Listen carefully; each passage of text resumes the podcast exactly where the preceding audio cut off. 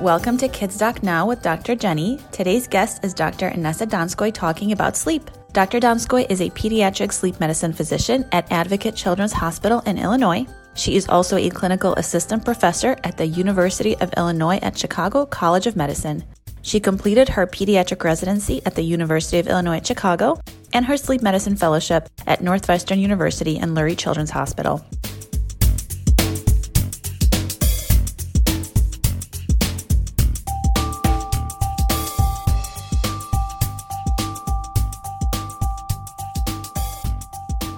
Welcome to Kids Doc Talk with Dr. Jenny. Dr. Jenny is a board certified pediatrician and is the director of telemedicine at Pediatric Associates. Hi, Dr. Donskoy. Thank you so much for joining me today. Thanks, Dr. Berkovich. How are you? I'm great. I'm excited to talk about sleep because I have spent a lot of time talking about this with you. Um, and so I felt like it, it really warranted um, a whole episode. So, um, as a general pediatrician and as a parent, like, why is this even important for me to talk about? Why is it important for us to discuss sleep? Yeah, I mean, this this is a question that has an answer in you know in science and in research and in evidence, but the answer I think primarily comes with what we see day to day. We intuitively can look at our child, see their behavior, see how they're interacting with us, with their peers, with their siblings, and get a feel. And I'll often hear a parent even say, "Gosh, I think my my kid is is overtired today," or "Oh man, he really I'm so sorry, he really skipped his nap today." Right? We we understand what sleepiness looks like, and the data really supports it. You know, um, physiologically, there's a lot of changes that happen when we are sleep deprived or get an insufficient amount of sleep cortisol levels are up, our stress levels are up. Um, we know that long term, when we look at adults who are sleep deprived over long periods of time, you know, we have increased morbidity and mortality. So there are very real physical changes that happen when sleep is poor or insufficient, but we know that psychologically also it takes a real toll. And with sleep deprivation, we see increased incidences of anxiety, depression, and even, you know, even before we get to those diagnoses, what we know based on beautiful like fMRI imaging studies um, and a lot of paper that has come out looking at acutely sleep deprived, even adolescents, is we sort of lose this connection between our emotions and the ability to kind of use our prefrontal cortex, pause, stop, process, and really think critically, even on a subconscious level of is it appropriate to act on this emotion right now? And so we have this big mood lability that comes with insufficient or poor sleep. And that's what we see playing out, right? Really reactive, um, externalizing behaviors, and sometimes internalizing behaviors too, right? Those low moods, those anxious feelings, they're harder to control and process when we get poor sleep. Um, so across the board, right? Physically and psychologically. Um, it's really important to get it and that's why that's why we're talking about it so that's that's really fascinating. Actually, I, I think we'll probably get into some of that a little bit later on. But the burning question that I always get is how much sleep should kids be getting? Because I think parents feel like this intense pressure of like getting to and sticking to a bedtime and getting the kids up in the morning, but then like on the weekends, can can, can we let them sleep in and is that okay? And this like obsession, I think almost like an obsession that parents have with with bedtime. So walk me through this a little bit of what we expect kids to be getting at different um, stages in life in terms of sleep length? Yes, this is the hot button question. Um, it's both my favorite and least favorite answer to give. Um, so there is this immense pressure and i'm so glad you you described it. You described it so beautifully. Um, we're getting pressured i'm a parent myself but we're getting pressured from from every area to have everything be so perfect for our children. Their nutrition their extracurriculars and their sleep you know is one of them for all the reasons that we just talked about it being important. And so people put a lot of pressure on this and a lot of stress on this and they really try to get their kids to have good sleep but the ironic thing about that is it's a little bit like holding sand in your hand, right? The, the harder you hold, the more likely it is that it's not going to go well. Sleep is one of those things that, interestingly enough, you got to be really relaxed about, right? You have to be really calm and wound down and relaxed to even fall asleep yourself let alone do bedtime for a little cutie pie that's going to feed back from everything you're feeling in that moment. You're feeling stressed that your kid needs to go to sleep, you know, because you care about, you know, how they're doing, but also because you need to get things done as a parent. They're going to feel that energy, and bedtime is going to now become immensely more challenging because of it. So I think the first place to come at this is um, reflecting on those emotions in yourself, right? And of course, it is important for our kids to have really great quality and a really appropriate quantity of sleep.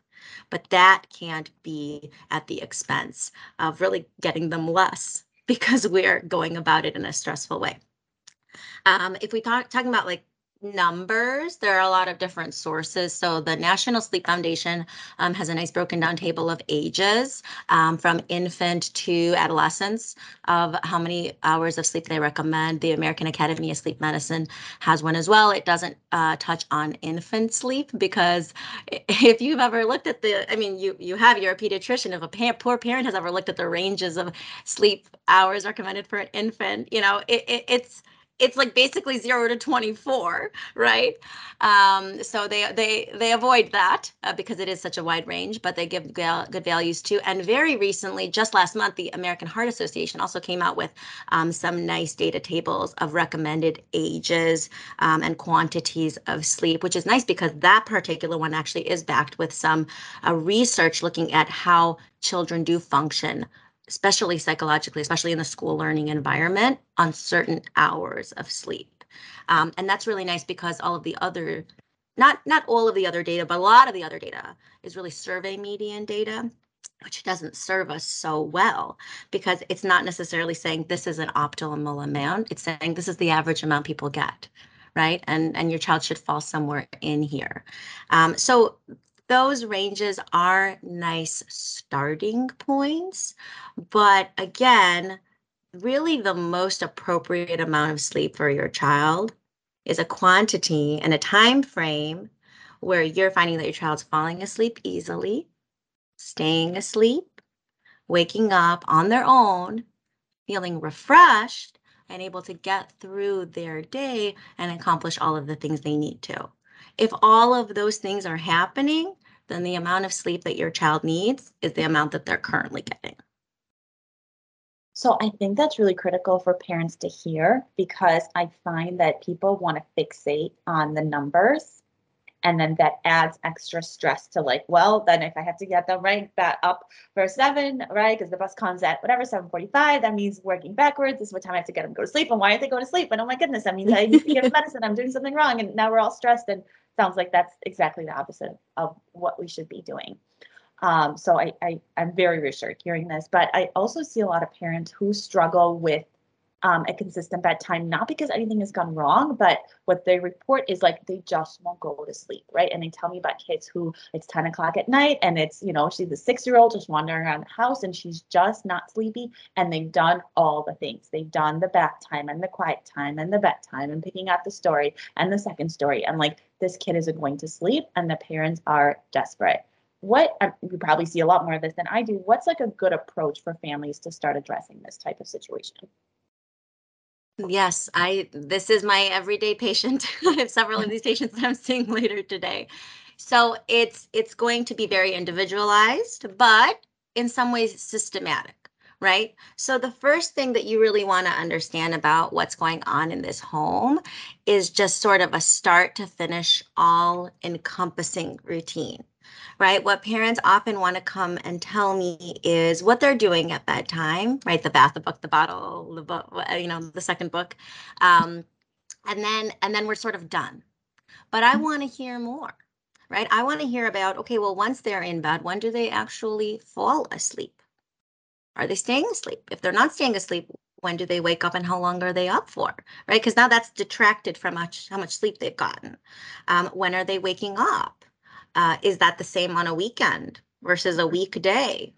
what are they doing throughout their day, right? Because don't forget to sleep well, right? To, to have a really good night, you kind of need a good day, a good day of building a lot of sleep pressure, a lot of physical activity, a lot of sunlight, a lot of output, right?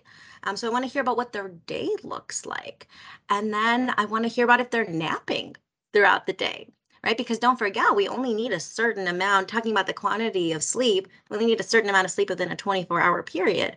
If you're paying off your sleep pressure at some point there in the day, that's less sleep that you're going to have at night as well, right? And the timing of that nap is pretty important too, even in the child that perhaps should still be napping for their age. So I want to hear about how that day goes. And I want to hear about the wind down period, not just starting at bedtime, but starting at dinner, right? And starting at what they're doing at dinner, because this will start to really inform me, right, about what's happening in the home. Um, and every day is different, right? Every day is different. So I don't want just want to hear about what happened yesterday. Kind of want to hear about what's been happening usually over a course of about two weeks. About two weeks can give me an idea um, of what's what what are the patterns that sort of continue to arise. Um, and parents don't have to come in to see me or anybody. They can sort of just track this on their own, right? There's some nice sleep logs out there. Um, the AASM has a nice one on their website, but you can just sort of jot this on yourself. Sometimes it's eye opening for the parents to start recording and realizing when certain things are happening when. Because what the log will help them do and me do is sort of differentiate between well a, number of different things right? One the easiest one is is perhaps their days are sort of sedentary and perhaps they are napping in the daytime at an age which they shouldn't be right? Those are sort of the easiest fixes. Push sleep into the night right? We don't have a sleep disorder here. We just have a little bit of you know broken sleep sleep irregularity however you want to describe it um, and we can kind of push our sleep pressure to make the nights go better. But you may also try to start to differentiate between what we call insomnia, right? Really this difficulty initiating and or maintaining sleep um, versus what's much more common, uh, which is a later circadian rhythm, a delayed sleep-wake phase, right? That's sort of the idea of, you know, we all have an, a quantity of sleep we want, but we also have a window in which we want that sleep. Um, and that's controlled really, really tightly by a part of our brain um, called our suprachiasmatic nucleus. It's essentially our, our internal clock um, that runs whether we like it or not um, with pretty close rigidity. And it show it, it tells every part of our body when we are most likely to fall asleep wake up. Um, and a lot of other hormonal processes are run by it as well, our cortisol, our growth hormone. Um, so we um, we we're sort of under that control as well.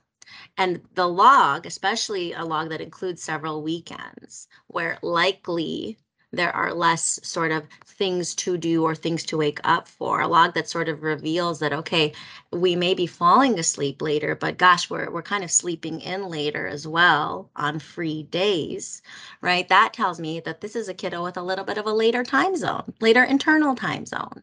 Um, and and we can change that right? We, we flip our time zones around twice a year when we have daylight savings, if it sticks around. Uh, we, we change it when we travel, right? So we have to know where we're starting and, and adjust from there. And largely that comes from shifting day off wake up times um, to kind of align them with the, the rest of the week. But you may see that, you know what, this, this isn't a child that's sleeping in at all in fact. Um, this is a child that, that truly is having a difficulty starting to fall asleep um, and maybe even staying asleep as well. And then we and then we do a little bit more digging and figuring it out, right? What what does the sort of entire wind down routine look like? How much light exposure, how much activity is there? Um, what are, you know, what are the things that are on this child's mind? This is a conversation you can have from a very, very early age, believe it or not. I think sometimes um, I've asked a parent, like, well, what are they thinking about at this time, right? What are they doing at this time? Because um, the kid's usually playing at this moment.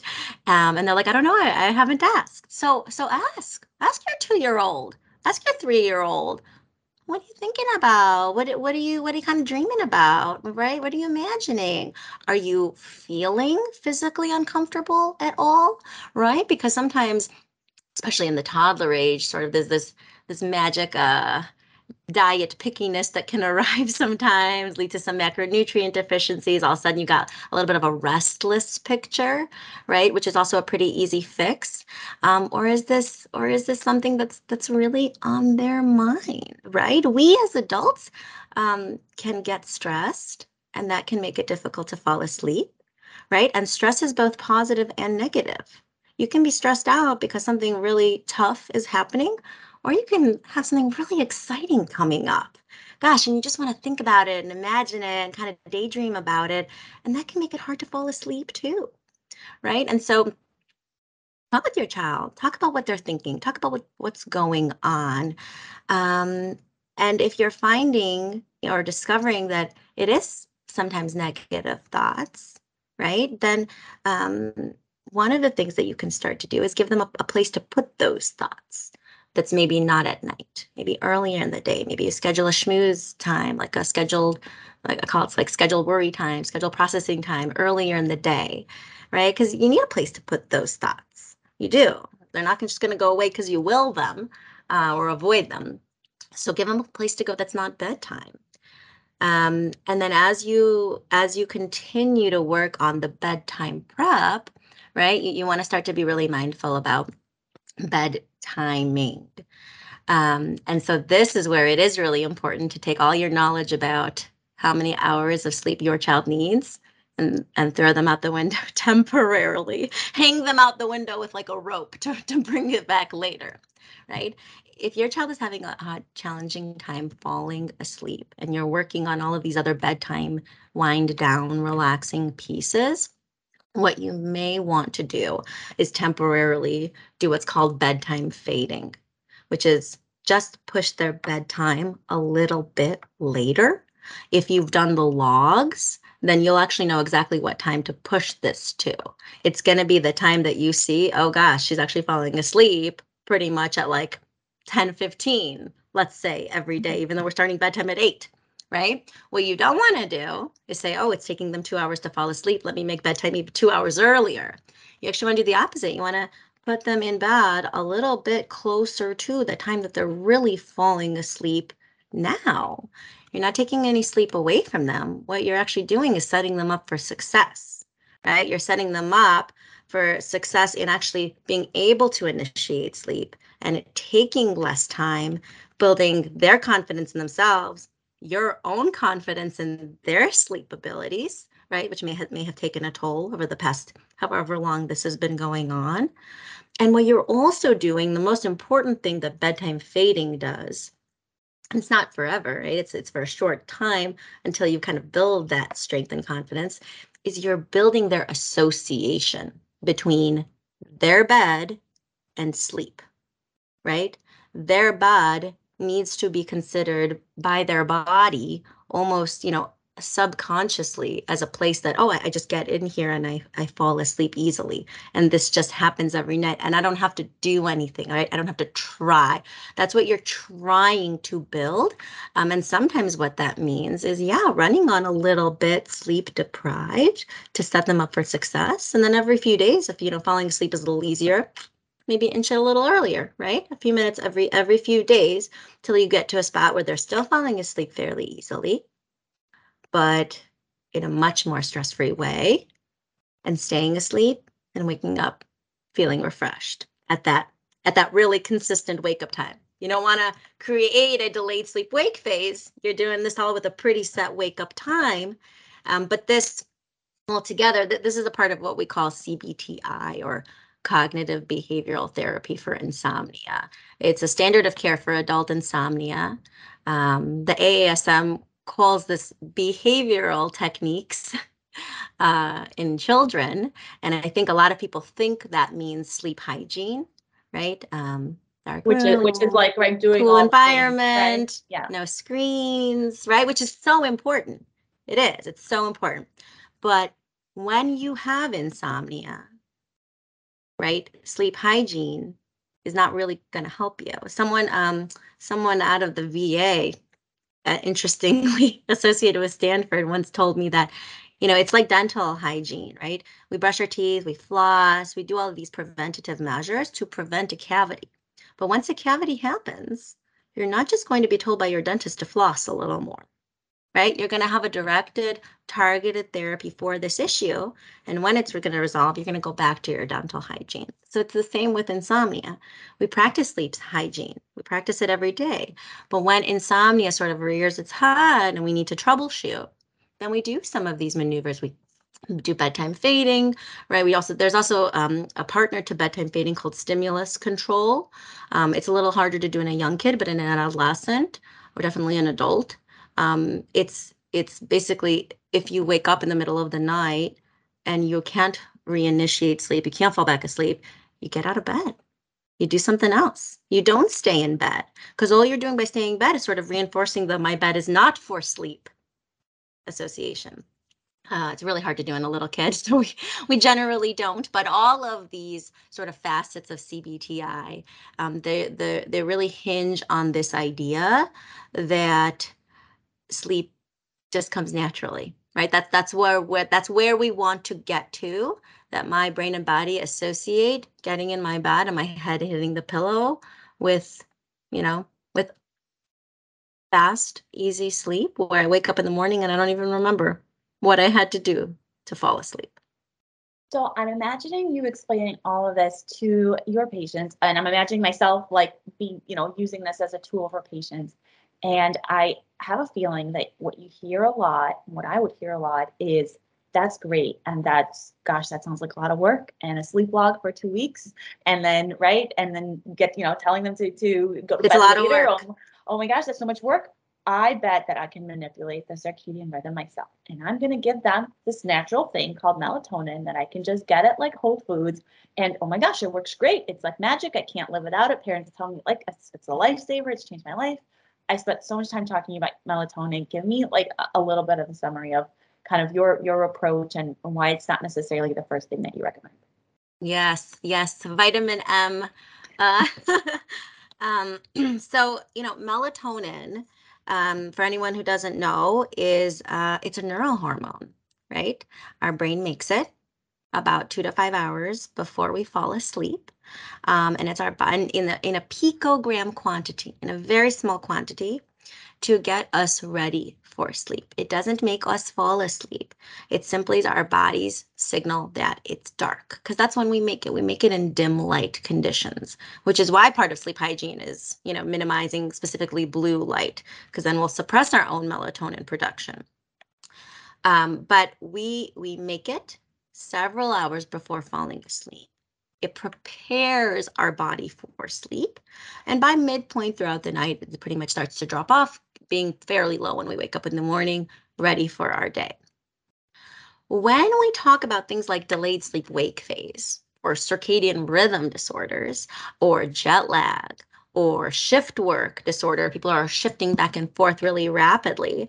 Actually, melatonin is um, indicated for those disorders because you're exactly right. When we are changing the circadian rhythm disorder, then really appropriately timed low doses of melatonin prior to when our body naturally makes it will shift our rhythm. Um, and you'll hear sleep doctors all the time recommending uh, one time dose of or a few time dose melatonin for travel, um, mm-hmm. and especially in the treatment of circadian rhythm disorders. I myself recommend it in those cases what I see it, or or what's what's really been happening, especially in the United States, where um, you don't need a prescription for melatonin, and it's regulated like a food supplement rather than a medication, um, is that it's gotten a lot of really actually very impressive PR. Someone should look into who is marketing melatonin um, because it's being offered right as this like thing that you need for healthy sleep. Um, and that's not totally wrong because your, your body is making it, but in very small quantities. And what's interesting is that at really supra therapeutic uh, uh, quantities, so way above that which our body make, talking like three, five, 10, 15. I've seen people on 20 milligrams of melatonin. Um, what you see is that it has less of a circadian rhythm shifting effect and much more of a sedating effect. So it is um, it, it's a sleep medicine, right? The same way you think about like benzodiazepines, like clonazepam, right? The same way you think about Ambien, right? Those sound scary. Um, they have an indication, right? But that's what this is. This is a sleeping pill. It's a sleeping pill. Um, are there times that melatonin is is used, even though it's not indicated for insomnia? Yes, there are cases, and there is some literature showing it being used in children with autism spectrum disorder. Um, there was actually a really nice study that came out earlier this year that followed kids with autism spectrum disorder out for two years on melatonin for insomnia. That's the longest anyone has ever followed a child on melatonin in the literature. Um, and the studies were actually, the, the findings were actually a little bit reassuring. Um, there were no big shifts seen in pubertal onset, although again, only two year follow up.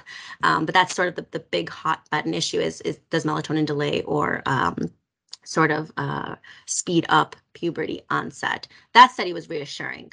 But in studies where kids with autism spectrum, ADHD, other neurodevelopmental disabilities, there are some studies to show that melatonin can be effective for insomnia. Um, again, these are cases when we've tried, right, obviously sleep hygiene, but also directed behavioral interventions, right? And then the decision is being made to start this child on a sleeping pill, the choice being made to, you know, use melatonin first. So, you know, uh, there's not to say that this isn't done or that it isn't even the right choice in some cases it just has to be made thoughtfully, right? The same way that you're going to think about giving Tylenol or uh, amoxicillin, right? Or methylphenidate or any other medication that you're recommending as a pediatrician or that your pediatrician is going to recommend to you, right? You want to have a discussion. Okay, why are we starting it? Right? How long are we be on it for? What dose are we going to take? When in the day are we going to take it? What are what are we looking for when we take it? And how are we going to know if you know we need to stop it? And or is are the gonna... side effects right? And exactly and what are the side, effects, side or, effects, or, things that we need to worry about? Because exactly. even though it is over the counter right we talked about it some sometimes can lower seizure threshold right? That's the big Absolutely. one that i know about. There's other other things that right we want to be watching for that may be a sign that this isn't the right medication for us Absolutely. I mean, the CDC report that came out again this year, this is the hot issue this year, um, showed um, at least two deaths from melatonin ingestion, one intentional, one unintentional. Um, but um, again, you're, you're looking for the, side effect, or I guess the goal is sedation, right? So um, you have to be really cautious. So I think that's important to hear because right? So it's not like you're saying no melatonin for for anybody ever ever. You're saying it's it's a medication that sometimes right has an indication and sometimes does not. And what i, I see that makes me a little bit nervous and that I, I find really helpful to educate families about is that it's just because you can go get it doesn't mean that you should be getting it and doesn't mean you should be like regulating how much your child is on it because families that i see especially certain populations of families who may be on stimulant medication. So those kids we know have an additional challenge right of falling asleep and staying asleep. They kind of titrate these doses on their own. So they're on three and then three didn't work and they took six and six didn't work. That sounds like these are humongous dosages, right? Or or amounts of melatonin that are way over what your your body's naturally making. And so we have to do that with caution. Absolutely. Absolutely. And you know, natural right? Natural doesn't always mean safe um, or better, right? Because there are other sleep, you know, if you're going to think about starting sleep medication, weigh your options. There are other non natural, but far better studied sleep medications that, you know, if your child has an indication for, it are maybe worth discussing with the, the prescriber. Okay, that, that's really helpful. Um, I want to shift gears a little bit and just mention one more topic because as a general pediatrician, I can't talk about sleep without mentioning safe sleep. Yes. And so I there's you know new guidelines that recently came out from the AAP addressing safe sleep Um, talk to me a little bit about that and what are, what are some of like call out some of that maybe major changes or maybe some some things that we can we can take away for parents to know about safe sleep, especially for newborns. Yes, absolutely. It was very exciting. Again, a very hot year for sleep. Everyone's talking about it. Um, you know, honestly, one of the nicest things to see in the guideline was how much didn't change, mm-hmm. right? We had a very clear reinforcement of back to sleep right? No soft cushioning, no bed sharing, even with these very popular bed sharing uh, devices that are absolutely that, that, everywhere. In, right? That's still yes. bed sharing. I just want to make sure that that's clear. The co-sleepers, the ones that click into the bed that have the drop down side, big no, big no for me. Right. Right. So so that was actually very good to see and really kind of disheartening to see some of the curves of how, you know, how much improvement in child infant mortality there was when these guidelines first came out and pretty much how how much of a plateau um, there was since then. That was a little bit disheartening to see. Um, but in terms of safe sleep, uh, a lot of those recommendations have stayed the same, and I think it was very important for it to be reinforced um, when a lot of these devices are coming out, again, being very highly marketed, um, being very promoted um, by a lot of very like influential people. So I think it's really important to remember back to sleep, nothing in there, nothing soft on their own till a year um, is still where it's at. One nice change to see though was that, you know, while no bed sharing is promoted, there was also this promotion of, of continued room sharing till a year, which was decreased to six months um, on this guideline, which was also very, very nice because, again, all the pressure that parents get, right? This, your child needs to be sleeping through the, the night by six months is a very hot one as well. Um, and when reality is that many, many six month olds do not sleep through the night. And also, um, parents need to be really careful about what they define sleeping through the night as, which is a certain amount of consecutive hours, not necessarily, you know, the parental night. Um, but this shift in that really after six months um, a child can do, not, doesn't necessarily continue room sharing till a year, which is where the guideline had been, I think does allow for some good opportunities um, for promoting independent sleep onset, um, aka sleep training, which uh, is the other thing that we didn't talk about, but a lot of people always ask me about, right? And what do I think about sleep training, or what's the right age to sleep train?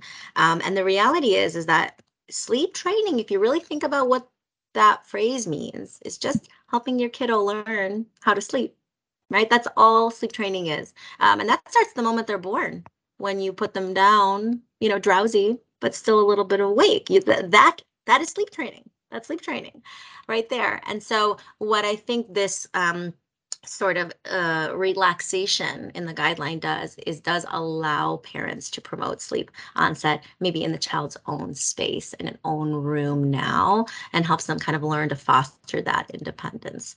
Um, so that that was a really nice uh, shift to see. Um, i think it reflects what people were sort of doing anyway.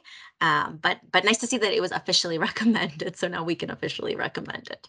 Um, that was one of the biggest uh, the biggest shifts, uh, at least from you know an, an insomnia point of view to see, right? Because what happens when we don't promote independent sleep onset um, is we have a kiddo that that does need right either the parent um, or the parental room or a lot of input to fall asleep um, and then as the years go by um, we might be talking about insomnia and CBTI, right? About about how to foster those skills and that confidence in themselves. Um, so uh, an, an important change that they made. That's helpful. I, I think we could probably do a whole nother episode just just on sleep training.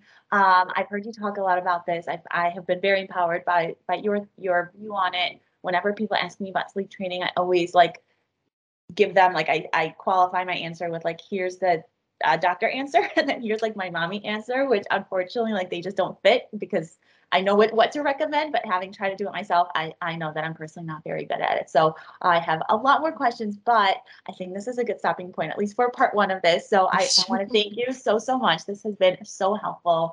Um, thank you so much for, for taking time and sharing all this amazing sleep knowledge. And congrats on what sounds like a, a very provocative year in your specialty.